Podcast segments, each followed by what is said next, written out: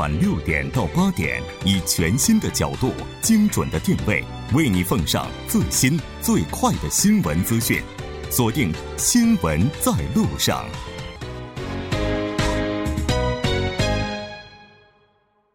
好了，欢迎回来，了解最新热点焦点。锁定调频一零一点三，新闻在路上。稍后是广告时间，广告过后马上回来。好了，欢迎回来。接下来马上为您带来我们今天的两个事件，我们将就同一事件从不同的视角去体会不同的观点。马上呢就要请出我们今天的栏目嘉宾徐明季老师，徐老师你好。好，主持人好，听众朋友晚上好。咱们今天要讨论的这个话题，应该说也是从昨天开始就一直备受人们关注的。昨天，嗯，韩国检方对国会的金融监督院院长金启士在二零一五年。那这个时间段五到六月期间，哈，时任国会议员时使用对外经济研究院的预算到美国、欧洲出差十天的检举正式开始进行调查。咱们今天呢，就来看一下。有这样的一个分析啊，说检方将明确金院长出差的性质，并且仔细的衡量当时时任国会议员的金院长与被监察机构之间是否存在着代价关系。不仅仅是朝野上下，连青瓦台也是围绕着出差的适当性展开了非常激烈的攻防战。我们先来看一下这个一五年的五到六月份期间，时任国会议员的时候使用对外经济预算的这个事情到底是怎么回事儿。那其实呢，这个长久以来啊，很多国会议员呢都是使用这个所谓的这个被监察机构的他们提出的一些经费呢，来到国外去这个出差，嗯啊考察等等的。那么这一次呢，是成问题的是这个，呃，是。也是使用这个被这个监察机构这个对外经济研究院的预算，那么到刚才主持人也说了，到那个啊美国和欧洲去去就出差了十天。那么这问题在哪里呢？出差十天是出差十天，然后他带了一个所谓的这个实习生一起去。嗯，那么其实呢，这个按规定的话呢，这个国会议员啊出国考察或者是出差的时候呢，必须要由这个。正职的这个秘书一起去，但是呢，他这一次呢是一个实习生，而且呢，这个他回来以后呢，马上就升职了，就就就升职了，变成了这个九级的秘书。然后呢，在第二年的二月呢，又变成了七级，就是短短这个八个月啊。他这个一下子就从实习生呢变成了这个七级的一个秘书，所以呢，在这方面呢，是不是说，哎，是不是有特别关照啊等等？就为了这个问题呢，大概这个在野党，尤其是这个韩国党呢，提出了一些异议。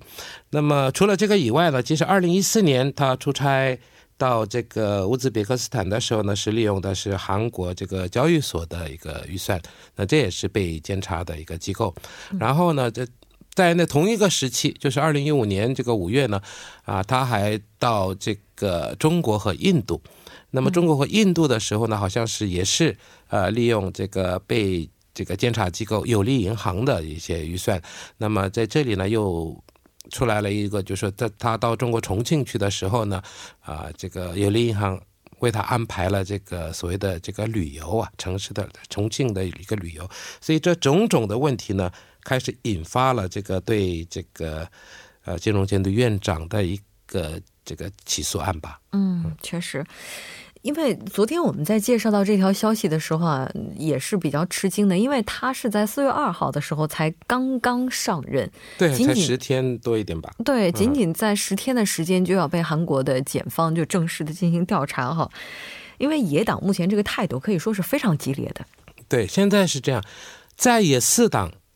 全部啊都站在一起了。嗯，就过去呢，我们说正义党呢应该是倾向于这个执政党这一边的，但是这一次呢，连正义党都出来说，甚至呢提出他要要求他呢自退，你不要等到这个总统给你啊罢免，就是你要自退。不管怎么样呢，现在四党呢就专门攻击啊这个金融监督院长啊这个金启士啊。不管怎么样呢，这个这一次这个他出差的时候呢，是不是违法？或是不违法，你是不是用了这个不应当用的钱，或者是你收受了一些不应该收取的钱，在这方面呢，就是意见比较这个大一点。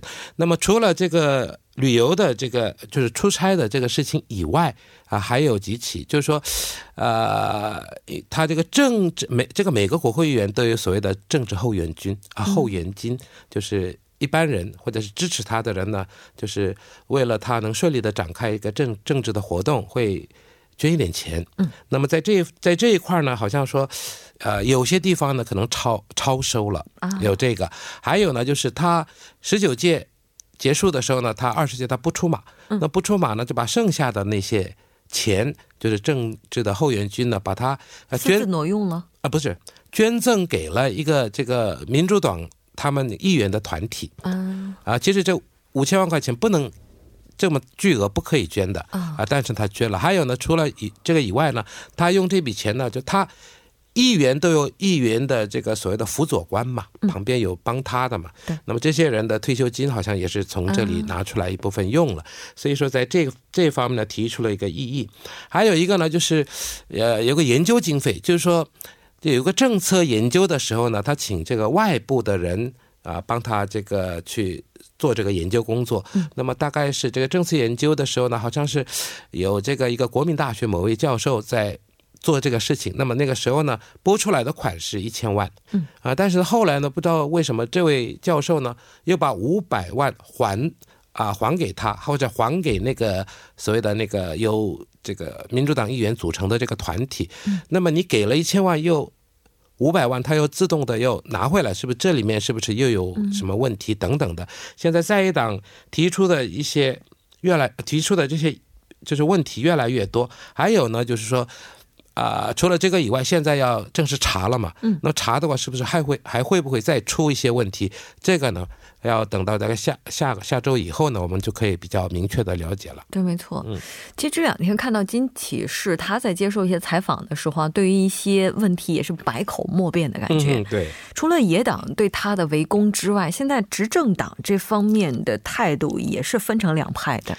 可是执政党呢，这个党是大概可能有点异议，但是现在青瓦台，尤其是这个文在寅总统呢，啊。也是为这件事情呢，这个伤透了脑筋。对啊，那么这个昨天、今天呢，他又发表了一些书面的啊，对对，他说这个如果他啊是承认说是有有一些部分呢，当然这不符合这个国民的那种情绪，对吧？国民可能不能包容这些事情，但是呢，他说这个国会议员。这个出出国出差也好，进修也好，怎么考察也好，这个呢是一直都有的，而且呢，利用这个所谓的被监察机构他们出的钱出国的呢，这是比比皆是，啊，所以说呢，如果说客观性的判断说他这个人真的是经常这样的话，那当然这是有问题的。还有一个呢，所谓的这个道德，呃，我们每次都有什么听证会的时候，有说什么道德方面有问题，对吗？这个在这一方面，如果说他是这个平均比平均呢，要是以下的话呢，就是他也是应该会被罢免。但是呢，目前的情况看来呢，比起其他的议员呢，可能不会那么差。这个人啊，还有一点就是说啊，最近不是公布了吗？现在说是这一些国会议员。啊，除了他以外，所有的国会议员，像十九届呢，有数百起就出国这个出差也好，怎么样也好。这里呢，说是这个民主党当然也有一大部分，但是呢，说这个韩国党的议员出国这个出差的更多。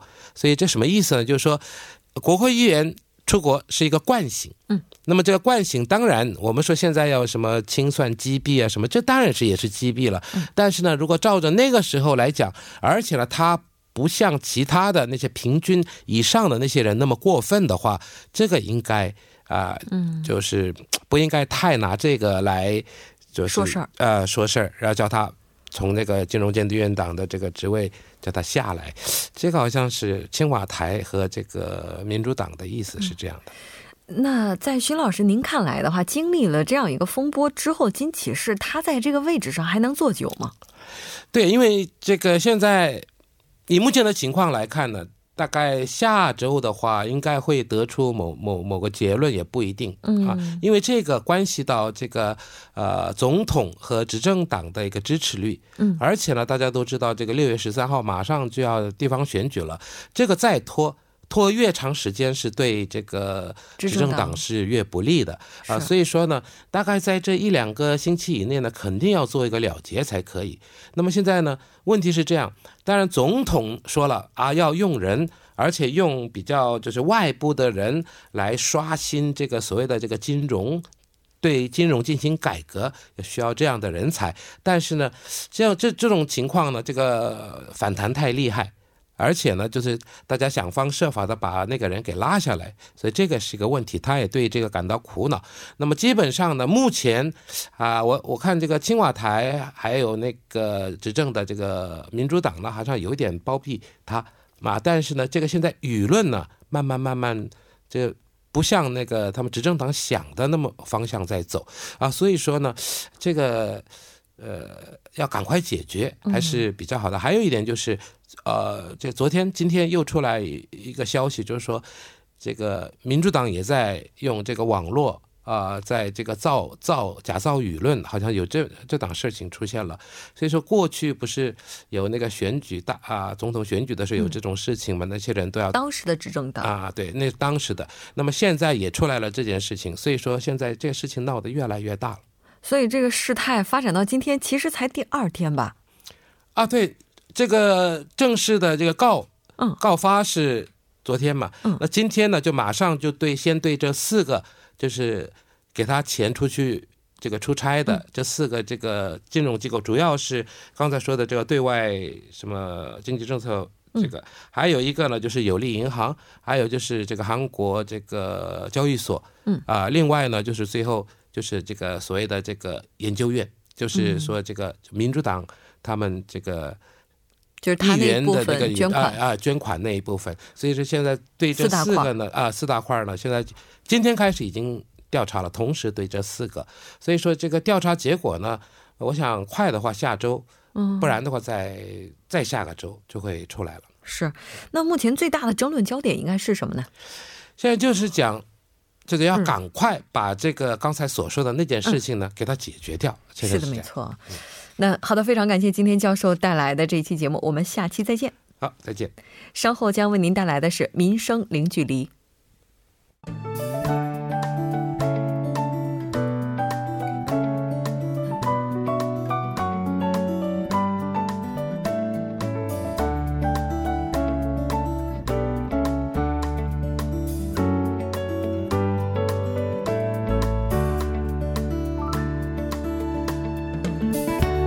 晚间七点四十四分，依然是由程琛为大家带来这一时段的路况及天气信息。继续来关注晚高峰时段的实时路况。第一条消息来自奥林匹克大路金浦方向汉江大桥至汝仪上游这一路段，目前呢，在该路段的二车道上发生了私家车之间的追尾事故，还望后续车辆参考相应路段，保持安全车距，小心驾驶。下一则路况来自德林路华西幼儿园至水鱼十字路口方向。不久之前呢，在三车道上进行的道路施工作业已经结束，路面恢复正常。最后，我们再来关注一下天气。明天开始，新一轮的降水将会抵达内陆地区，并覆盖全国。中部地区呢，将会出现六到八度的降温。让我们来一起关注首尔市未来二十四小时的天气预报。今天夜间至明天凌晨阴转小雨，最低气温十度；明天白天阴转阵雨，最高气温十一度。好的，以上就是今天这一时段的天气与路况信息。我们下周再见。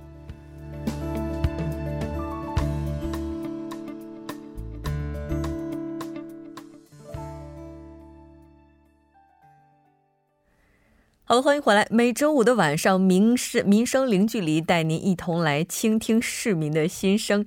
那今天的节目，我们的嘉宾高瞻也是正式上岗了。你好，高瞻。嗯，你好，主播。非常高兴和您一起来了解这周的民生零距离。今天你为大家带来的是什么呢？今天我带来的一个主题啊，就是糖的诱惑是否有罪。哎，我怎么突然想起来了？尹月他似乎在节目当中跟大家提过，在欧洲国家就要对含糖饮料征税，跟那个有关吗？是跟那个有关。啊，来看一下背景，是这样的，就近年来啊，这个肥胖已成为亟待解决的全球公共卫生问题，尤其是儿童肥胖问题。所以说呢，不少人认为啊，糖和快餐是导致肥胖的罪魁祸首。那部分国家呢，就开始向糖和快餐问罪。对此征收这个相关的一些税收。那英国呢，为了对抗日益严重的国民肥胖问题，也从四月六日起正式征收这个糖税。那韩国一直以来也在想办法减少食品里的这个含糖量。早在去年呢，就有韩国的国会议员呀提出这个征收糖税的建议。所以为了了解一下市民们对这个糖税的看法，就选择了今天这个主题。嗯。那当然，首先还是得听一下市民们对于这个主题是怎么看的。来听一下录音。啊，大家好，我是在西江大学就读新闻放送系的大三学生，来韩国有三年了。我觉得，像韩国这样一个注重健康的国家，多少以后还是会实行这个方面的政策。我觉得重点在于征收多少吧。就像我刚刚说的，我觉得肯定会。就是去减少人家对糖的摄取量，因为打个比方，比如说以前我们那个塑料袋儿原来是不收费的，然后后来收了费，这样的话，大家其实重点不在于收了多少，而是重点在于大家对这个环境保护有了一个意识在那里，有一个意识的上升，所以我觉得远往远了看，还是会减少人对糖的摄取量的。 서강대학교전자공학과24살이성훈입니다我叫李生勋，二十四岁，是西江大学电子工学的一名学生。我一周可能会吃一次甜食，一般会吃便利店的饼干。我几乎不喝甜饮料。呃，据我所知，最具代表性的就是糖尿病和肥胖。韩国对厨余垃圾收费后，厨余垃圾就减少了很多。 所以，我觉得如果征收糖税的话，由于价格会上涨，应该会减少糖的消费。我今年三十六岁，我来韩国有七年了，现在是一名自由职业者。呃，我觉得加糖税是比较好的一件事情，因为我家属当中就有患糖尿病的，所以我非常关注这个含糖量。我发现，在国内是没有含糖量含糖量标注的，但是韩国有，所以征收一些糖税的话，对我来说，我对我个人而言，我觉得是件好事儿。这个不好说，我个人觉得应该会有点效果，但是就像戒烟一样，可能它呃带来的效果应该不会是立竿见影的。哎，这么看起来，刚才的这几位朋友都是比较支持去收这个糖税的哈。是的，哦。我倒是觉得他们说的挺有道理的，因为毕竟一旦什么东西开始收费了，嗯，我们在购买之前就会多想一想。对，是比较怕的就是温水煮青蛙。就大家最开始的时候觉得，哎呀嗨，因为要收费了，所以我减少点消费吧。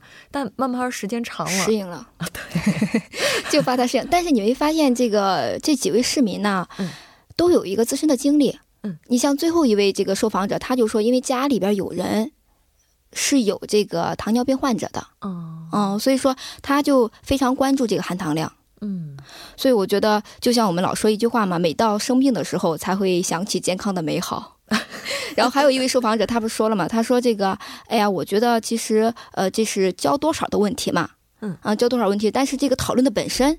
就给人们一个警惕，嗯，让人们意识到，哎，这个糖吃多了的确不太好。是，因为大部分人的习惯都是在亡了羊之后再去想补这个牢的事儿。对，但有的时候防患于未然，哈，确实能起到更大的一个效果。嗯，是。当然，这几位市民朋友是赞成的，也有人反对。我们来听一下。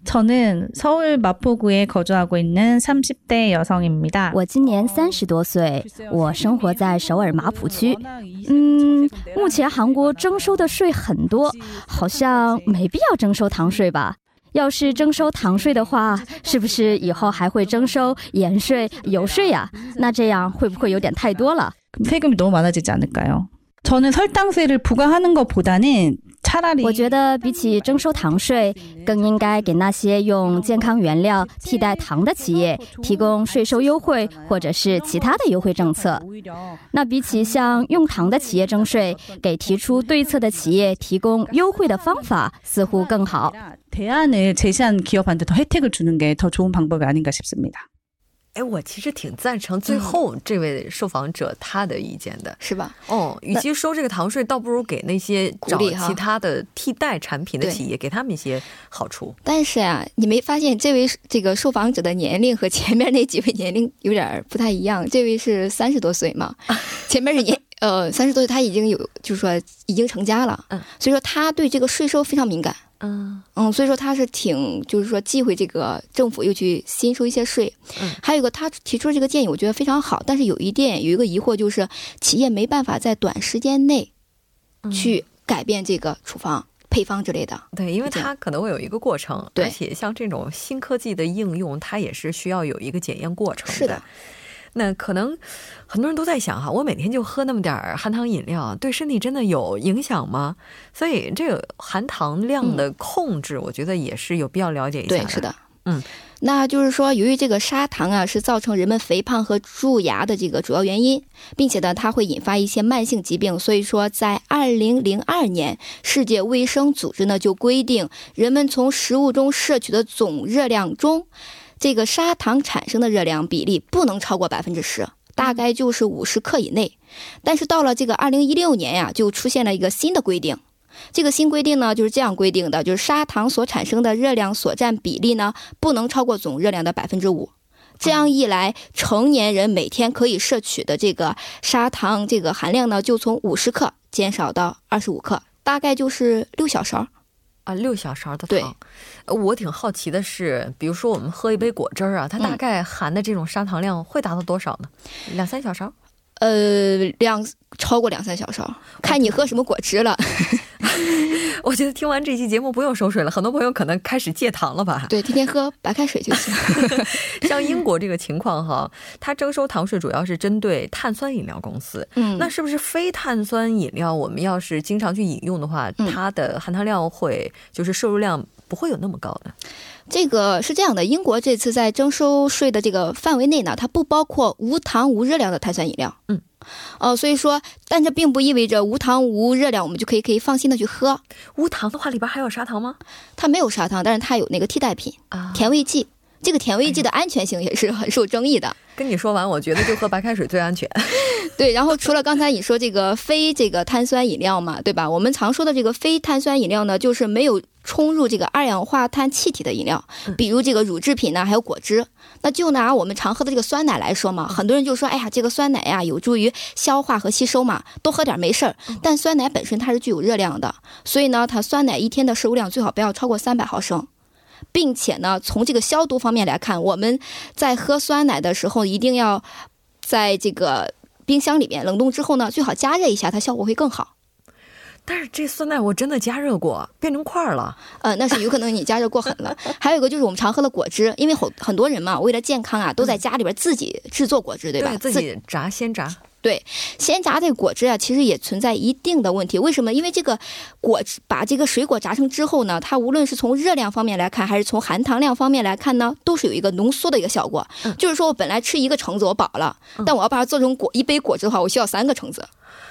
哎呦嘿，是这样的。不管怎么样，今天这期节目，希望大家能够了解到的就是，我们确实有必要减少自己日常糖的摄入量了。对，是的，不要亡羊了再来想补牢的事儿。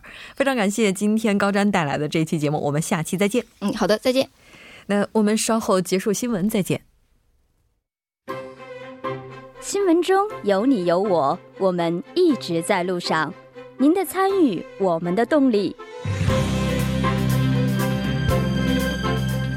我们的节目，您可以通过手机短信的方式发送短信至井号一零一三，每条短信会收取五十韩元的通信费用。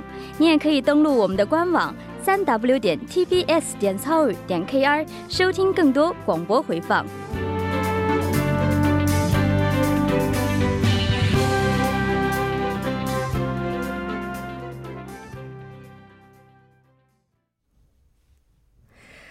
好的，到这里我们今天新闻在路上两小时的节目马上就要接近尾声了。最后，依然为您送上我们今天的结束新闻。近日来，一张来自警察家庭的最感人全家福也是引起了很多人的关注。在照片当中，一对老两口啊，是身边有两把椅子，在椅子上摆放着两件他们已经牺牲的儿子以及女婿生前穿过的警服，身后站着的是老两口的女儿、儿媳和孙女、外孙女。已经七十岁的张建民是这张全家福当中唯一的男性。在遭遇了儿子以及女婿先后离世的打击之后，张建民的头发几乎全白了，耳朵的听力也是越来越差了。老伴儿更是每每想到儿子和女婿的事情，就一直悄悄的抹泪。那当然，这个事情是让人非常难过的。也希望让更多的人知道，在我们今天生活的背后，有多少人曾经默默的付出。节目就是这些了。制作人，那范秀敏，作家金勇，音乐，感谢您的收听。我们下周同一时间依然陪您在路上。我是木真。